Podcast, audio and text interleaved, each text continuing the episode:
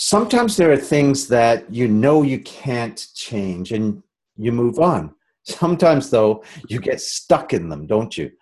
Today and in our deep dive show on Thursday, we'll show you why and how it's so important to move on. I'm Ravi Tangri. This is my co host, Holly Duckworth. This is Presence How to Live and Lead Consciously. This is the Power Show, which is free to you every Tuesday. And our Insiders Club members will get the deep dive show on Thursday, plus a whole lot of other resources on our presenceshow.com site. So, Holly, this brings to a close our February focus on love of all types in our life. Roy, this show is so important at this, this time of transformational change in our world because uh, what we've been experiencing, certainly, you know, in January and since the election, is massive fear and massive uncertainty, and that fear is, in my humble opinion, cultivating more fear and kind of continuing to keep us whipped up. And I think that the more we, as presence filled, mindful people, can continue to root in and ground into loving what is and loving the reality that seasons change. In, in all things, look to nature.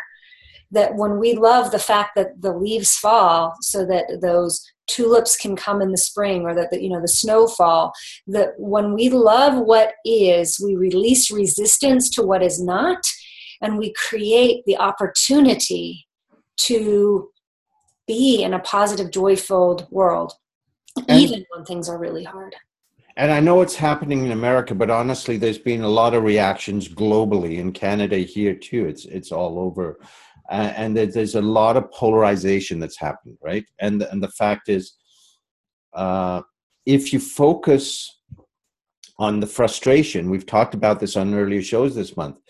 Uh, you know, the the way we create things in our life and program ourselves and program the universe is we create a picture, infuse it with emotion. Doesn't matter what the emotion is. With a vision, it's emotions of joy, gratitude. If you focus on what you don't want and infuse it with frustration, you start to see more of that in your life. You start to create more. That's the filter that you start seeing your life with. And that makes you far less resourceful in moving forward. And I just want to make sure that, you know, we're we're clear with, with our, our listeners that we're not saying don't advocate for what you want, but we're saying, can you come from that advocacy place from a place of responsibility, the ability to respond in love, and love that although things are whipped up right now, we get to bring new light and new awareness and new consciousness and new questions to this thing called the human experience rather than, oh my God, I'm against this man or against this woman or against this particular issue.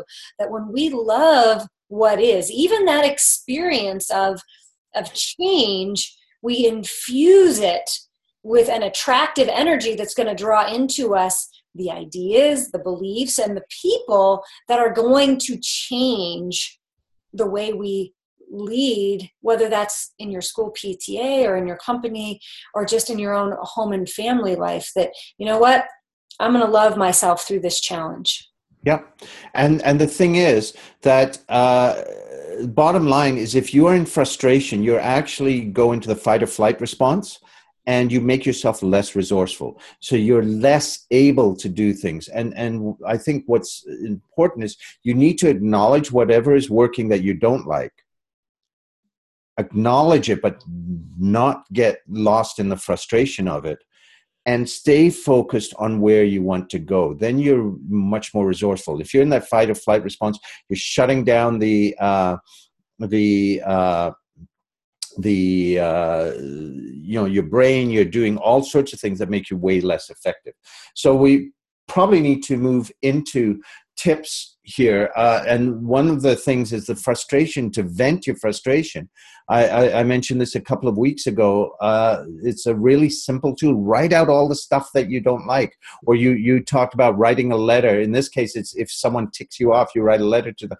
You don't send it.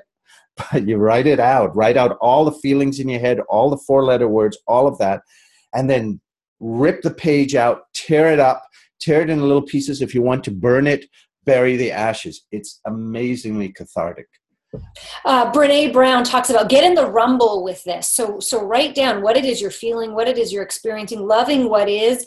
Get in the rumble with it and say, okay, what is what is it that I want instead? And and take that tip and go, okay, I'm to love what this is, and I'm to see the good in it. I'm to forgive it. I'm to have compassion for it. I'm to have compassion for myself.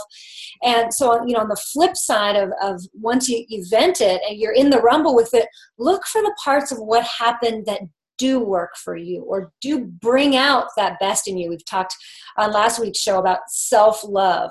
Here's here's what I can love about myself in spite of this experience. That's truly loving what is. Yeah. And there's always some little, it may be a tiny piece, but there's something if you look for it. Don't, you know, the old saying, don't throw out the baby with the bathwater. There's something there. So this is the Power Show. where We want to give you some real quick nuggets. You can get this free every Tuesday at presenceshow.com and on our on our sites on on on our pages on Facebook. If you would like more, our Insiders Clubs gives you a deep dive show where we get so much more into this this topic, much more in terms of concepts and tools and approaches and lots of bonus vi- videos and articles and other resources. And for the Insiders Club members, we will see you Thursday for our deep dive. Bye bye, Holly.